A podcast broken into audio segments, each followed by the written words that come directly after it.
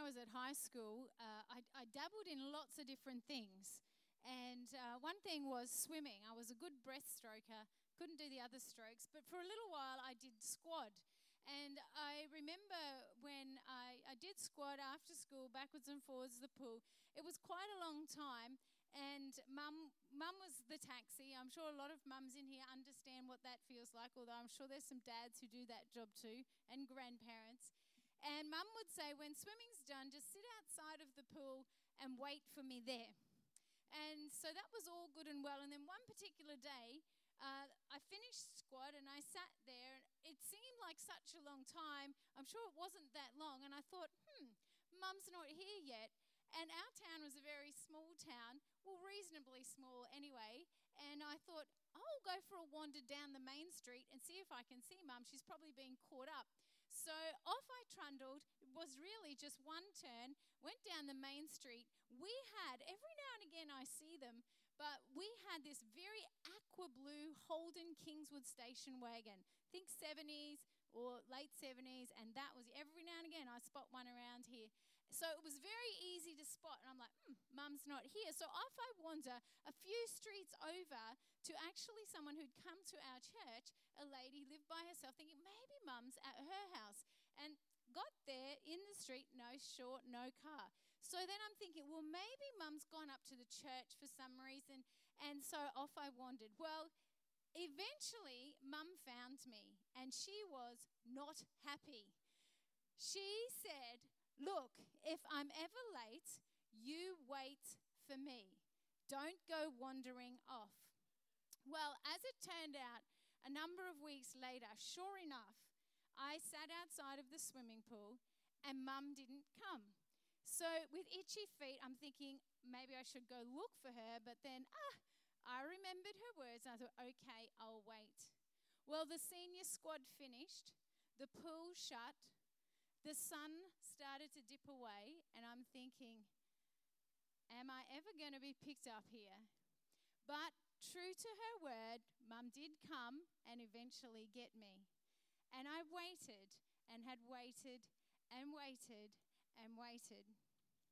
I don't know about you with waiting, but at this time of year in our house, waiting is like getting to that final part of so much excitement. So, my two boys are both end of year babies, one November, one December. And as much as we try to explain them that everyone has to wait 12 months for their birthday, they believe they have to wait the longest because everybody in their class pretty much has their birthday until it's their birthday right at the end of the list, especially Jared being a December, mid-December baby.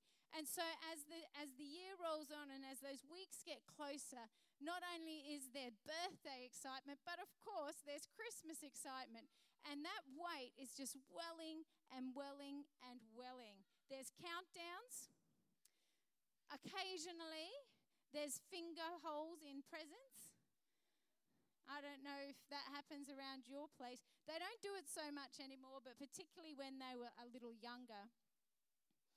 And there's the I can't sleep the night before, you know, wake up at 3 a.m. and come in kind of thing to go, it's my birthday today. It's like, go back to bed. Just wait a few more hours. Um, they are so, so eager, they just can't wait. And Jared literally has three more days to wait. Four, three, four, four, four. Four more days to wait, and he is so excited. Certainly, as you look around, you know, there's tinsel, there's advent calendars, and probably not so much as we get older do we wait for Christmas necessarily, but I think we wait somehow for this time of year. We like to wait because there is this where there's excitement about the end of a year. I'm not sure why, but maybe it's summer or mangoes, the beach, or family time, or finally another year has rolled around. But there is an eager anticipation towards the end of the year. But for children, especially for Christmas, there is a lot of eager anticipation. So when you think about Christmas for us, it's just a couple of weeks away. And if you have any children connected in your life anywhere, be they grandchildren, your children, neighbors' children, you know they're exciting, excited and can't wait. But when we think about 365 days, it does sometimes feel like an eternity, especially to children. But that very first Christmas was a very, very long wait. You see, way back in the very start of the Bible, the very start of the story, we find a promise that one day someone would come that someone would come and actually save the people, deliver the people, deliver humanity, deliver us from the crazy space we live in at this time, from, from all that stuff that we like to go, I wish that never happened. A promise was given not just 365 days, not just two years or a decade or even a hundred years, but there was a long wait as this promise for this coming person, which was given the name the Messiah, the coming one, the promised one, would need to wait. God's people at that time were given this promise, and it was going to be a long, long, long wait. And in the story, you go forward thousands of years. You come to a time where there's Roman occupation. You come to a time where Sarah touched on last week. Finally, this promised Messiah came. This baby, this Christ that's in Christmas, this Jesus came. Born to a virgin, born to Mary, this baby arrived in Bethlehem.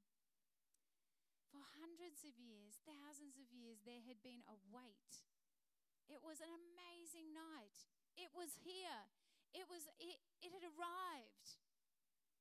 And yet so many of the people missed it. Imagine Christmas in your house, the night before Christmas, and then it arrives the next morning. Can you imagine kids missing it? Like it just wouldn't happen, would it? you just you wouldn't think that they could ever miss it. But many missed it. They had been waiting, and some over that time had got distracted. Some uh, uh, it wasn't how they thought it was going to be. For others, they they simply had just completely forgotten about the whole thing by now because that wait had been such a long time. In our lives, in my life, it's definitely hard sometimes to wait for God's timing. For wait, to wait for God or wait for the Lord to act. How hard it is at times to wait. You know, we go through seasons in our life of waiting. I, I can just imagine that all of us, either right now or just recently, have gone through a season of waiting, waiting for something. And at times when we're in that, that, that segment of wait, sometimes we get distracted. Sometimes we get misled by our own thoughts. Other times, we actually get a bit discouraged and jaded by the whole thing. Sometimes we just think in the end, well, this is just ridiculous. It's been way too long, the wait. I'm just like all of you, or probably not all of you, but a lot of you, uh, waiting is difficult. I am impatient. You know, the, the queue, the, the worst thing for me is traffic, like the drivers that just don't know how to drive and that wait that you have to have. And in Sydney, up here it's pretty bad, but in Sydney it's bad. Like, what are you doing? Merge now. Like, come on, don't just sit there, move along. So, um, that whole impatient is really strong in me. I don't know about you, but maybe it's just me. Um, but I find waiting extremely frustrating. But here we have that first Christmas. Savior had come, he'd arrived, he was the King. Mary. Mary was a strong believer. Jacob had stayed faithful, as, as Sarah talked about last week. Even though it seemed so ridiculous, they went with the way God was leading them. The angels sang, and the shepherds went to worship. That, wow, the Savior had finally been born. And I want to pick up just briefly today on two characters in the Bible that, in the Christmas story, most of us probably aren't that familiar with. And they get skipped over in the traditional story.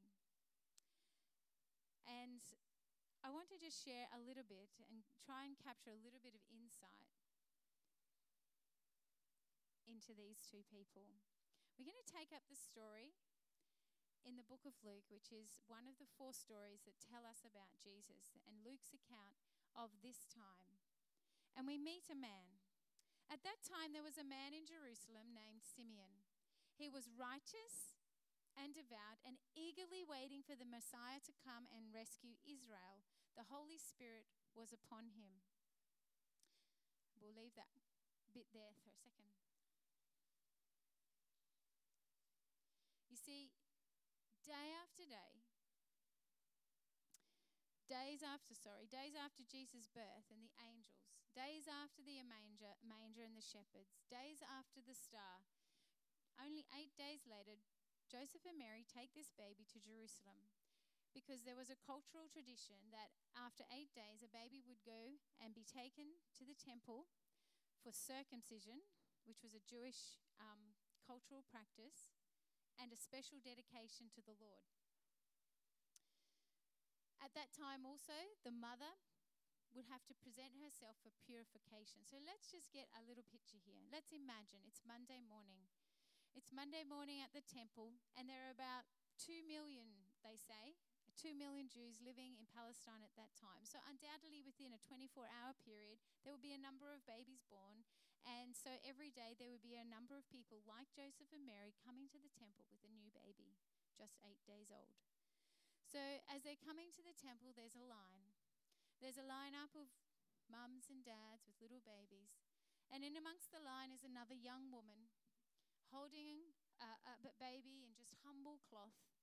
Nothing fancy about their dress. And as they came, they were holding a, a sacrifice.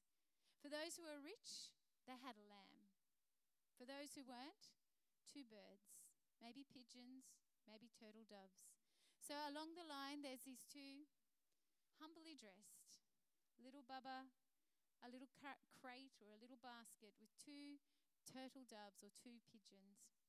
And they're waiting in line as they're moving along.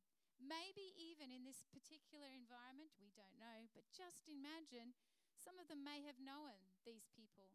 They may have even known the circumstance. There might have even been a little snigger or a, a niggle and say, hey, there, those two, that lady was pregnant before they were really married. And, and, and maybe there was a bit of a conversation. Who knows?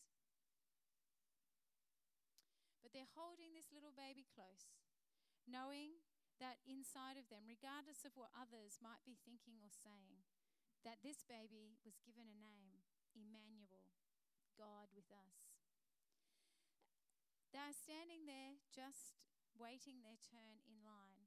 When over in the corner, an old man, an old man in the temple, has an impression. An impression by God the Holy Spirit.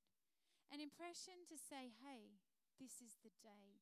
This is the moment. This is the time. You know that? You know that promise that you have been given in your heart that one day you would see the Messiah before you would die? This is it. This is the day. And he quietly makes his way along that line. And as he's walking along the line, the Spirit impresses him this is the one. This is the child. This is the Messiah. This is the person you have been eagerly waiting for, eagerly waiting to come. We don't know when Simeon had been given that promise. Maybe he was just an apprentice in the temple. We're not sure. But here he is now, a very old man. And inside of him, he had not given up hope. He had stayed faithful. He had been patient and eagerly waiting. So, throwing all caution to the wind, any convention, he comes up to this young couple. He comes up to this little baby, this humble couple, nothing extravagant about them. He comes up to them, and his heart is pounding. And he can't wait. He can't believe that this is the moment. This is the time. This is when that reality of that promise is going to take place. As he walked along that line, that voice that said, Stop, Simeon, this is the one. Right here, Simeon, is God manifested in flesh. Right here is the creator of the universe. Right here is the Messiah, the promised one. I can only imagine Simeon heart pounding, his hands possibly shaking, reaching out and saying, May I hold this baby? May I hold him close? Who knows what kind of emotion he must have felt over the years as he waited. I'm sure he was human, just like you and I. I'm sure there were times of discouragement. I'm sure there were times when he thought, Really, was that God you speaking into my life? Did you really plant that promise in my heart that one day I would see the Messiah? I'm sure he had doubts. I'm sure at times he did not believe. But obviously, he had picked up his socks again and said, No, no, I trust you, God. No, I am going to be faithful to your promise. No, I know you are the Lord. No, I know you are going to come through with your word. You know what?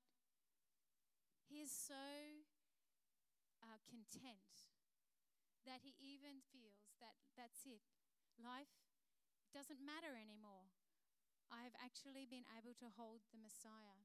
He says, Sovereign Lord, now let your servant die in peace as you have promised. I have seen your salvation, which you have prepared for all people. He is a light to reveal God to the nations, and he is the glory of your people Israel. His expression here is, is I, I can only just imagine his expression in this place to say, I've been faithful to this spot. You have been faithful, God. That's all I could want in my life. You see, there's another character in the story. If we go back, we'd skip along a few verses. The Bible says in, in, in Luke, he also brings out another character in the Christmas story that you may not be so familiar with. Her name is Anna. Anna, a prophet, was also there in the temple. She came along just as Simeon was talking with Mary and Joseph, and she began praising God. You see, perhaps way over in another corner, there's 84 year old Anna. She's no young lady either. And she, her name, Anna, means grace and favor. And fact, by any worldly standards, you wouldn't think she had been favored. She'd lived in the, de- in the temple for some time, perhaps decades, out of necessity. She had lived and worked and served in that space. She had prayed and spent time worshipping God. She was a well known person in that time of Jerusalem, according to some of the things that I read. But she too had, in her own been waiting, been waiting. Perhaps too, in that space, the Holy Spirit prompted her and brought her over to the same space. And the Bible says that so much so, she just got so excited, she couldn't stop telling people that this was the Messiah.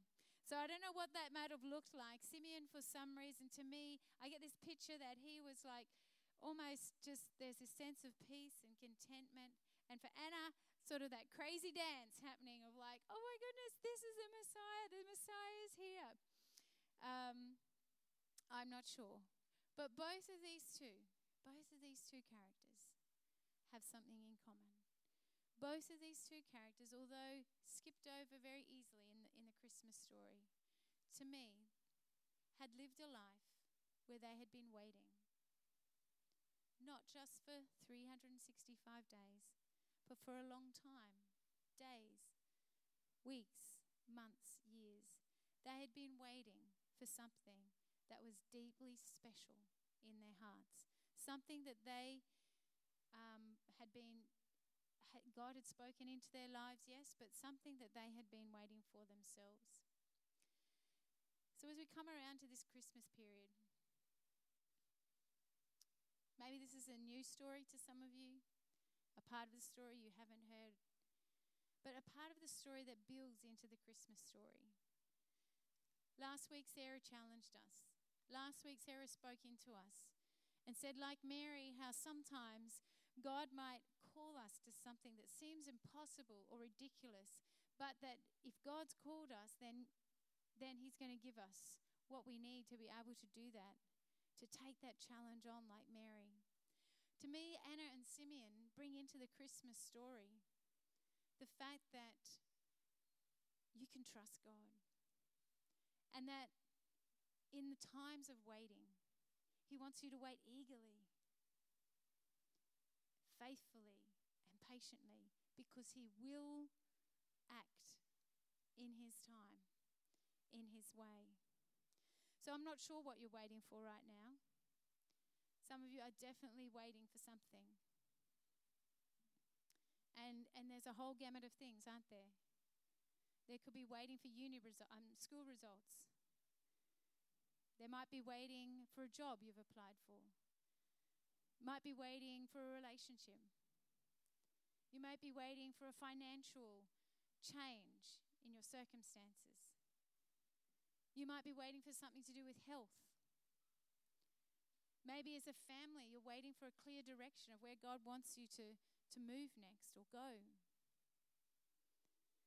There are many things to do with waiting. Maybe you have a friend. This is me. I have a friend going through tough health concerns, and we're waiting, waiting and waiting that God might be able to sustain her.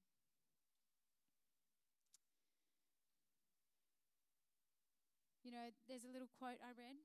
It said this Always know that God often acts more on our heart situation than on the, sorry, let me read that. Always know God often acts more on our heart situation than on the situation in our hearts.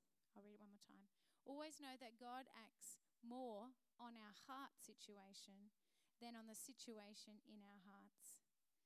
You know, God is, we do wait for a lot of things, and sometimes they don't turn out the way that we expect or that we're hoping.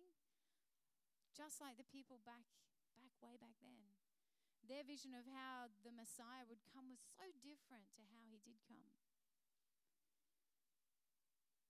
But God wants to work on our hearts so that we, as, as, as we journey through whatever we're waiting for, we'll be able to manage that with peace, with graciousness, with optimism, with positivity, with trust, whatever that might be. I thought through my life and it came to waiting, and I thought there's so many different elements in my life of where I have had to wait. I've had to wait, and yet God has come through.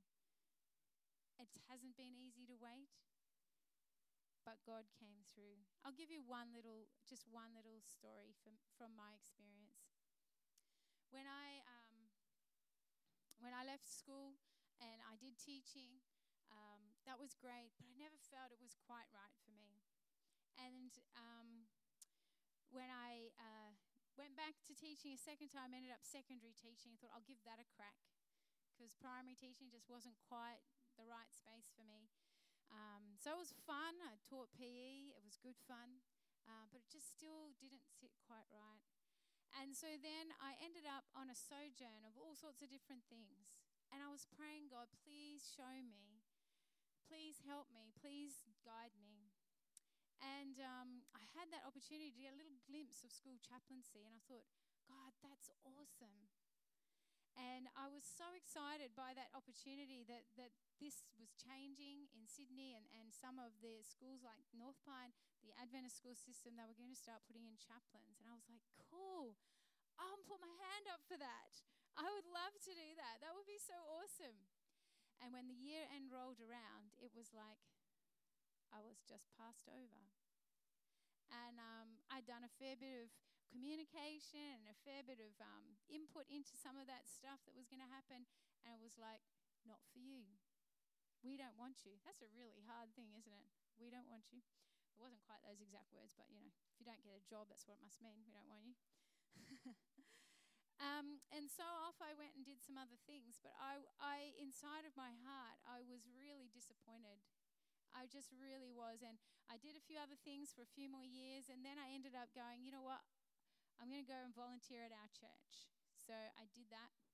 I was married to Mark by then, so then I could volunteer. Otherwise, I couldn't afford it. So luckily, um, luckily Mark looked after me during that time. When I was here and there, I was like a year work and then a year volunteer and a year work and a year volunteer. But he kept me, luckily.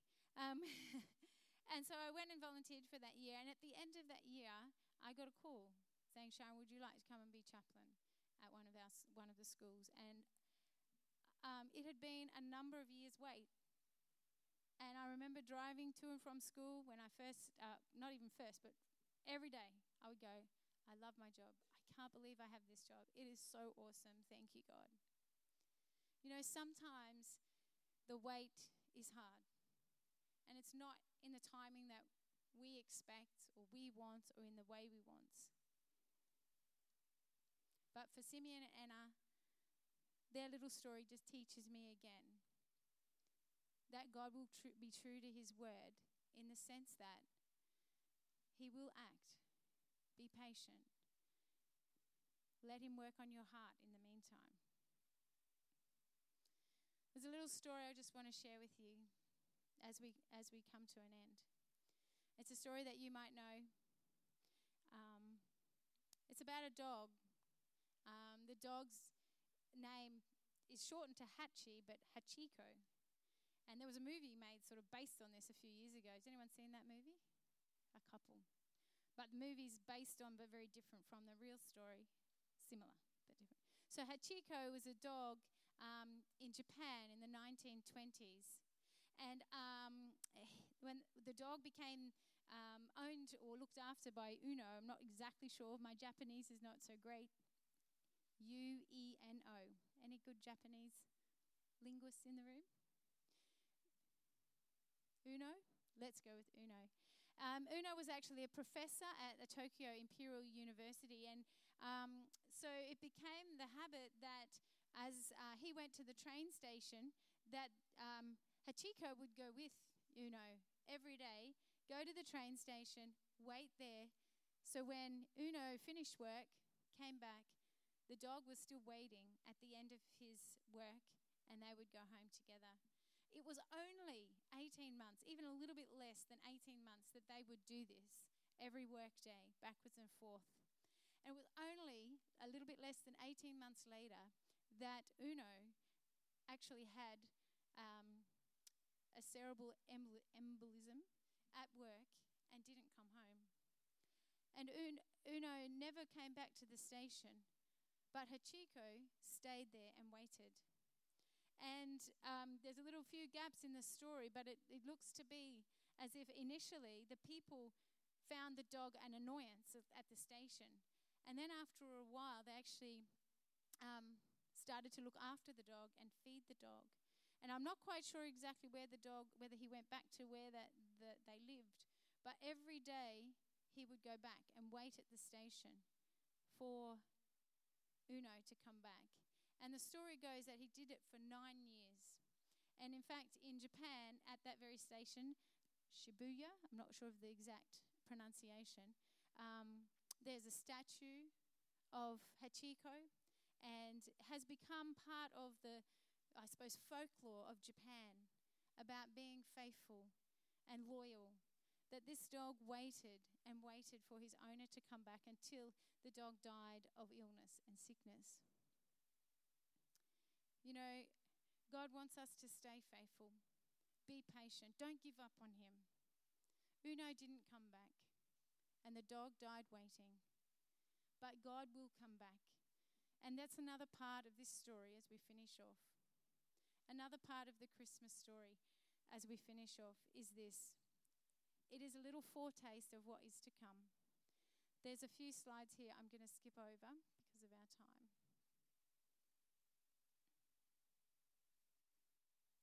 In Philippians, it says this We are citizens of heaven, where the Lord Jesus Christ lives, and we are eagerly waiting for him to return as our Savior. When Jesus came that first time, it's a little taste of what is to come. And God, these exact words are from the Bible. God wants to e- us to eagerly keep waiting for when Jesus will come again.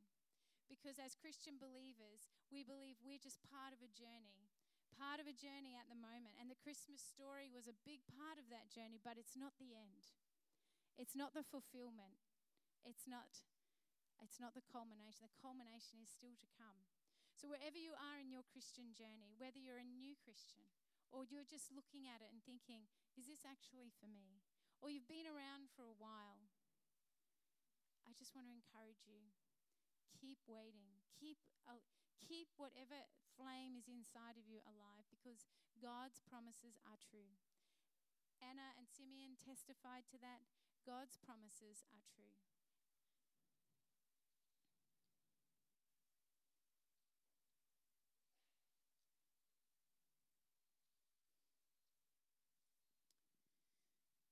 Let me just wind up with this little thought.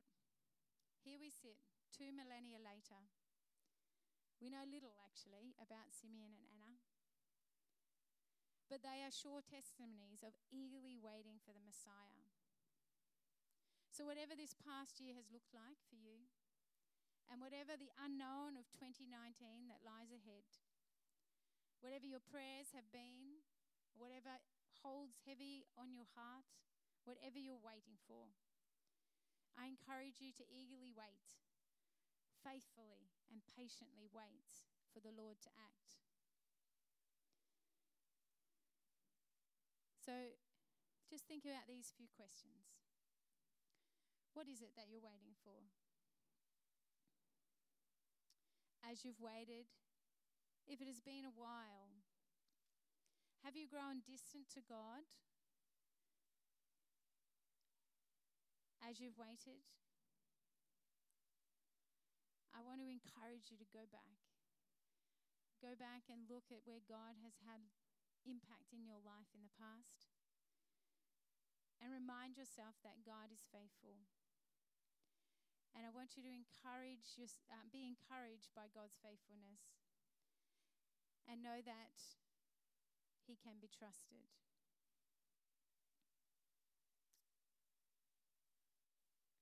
Jesus says, I love you.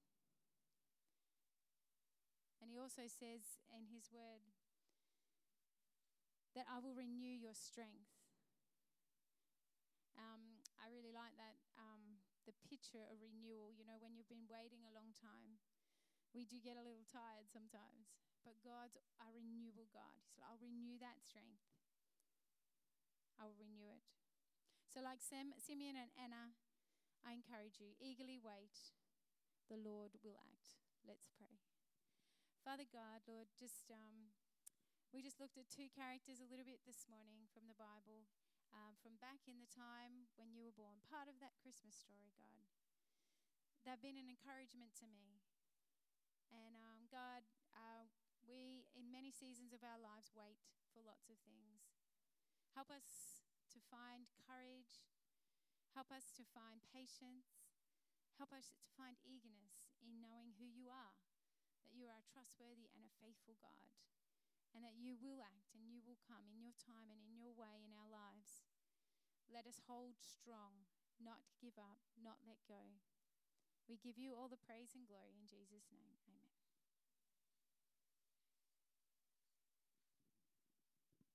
Whew, thank you, Sharon. I don't know about you, but that was pretty relatable. End of the year, I know personally, I have no idea what next year is going to look like for me. Um, but I've seen God move too many times in the past to not believe that He's not going to move again.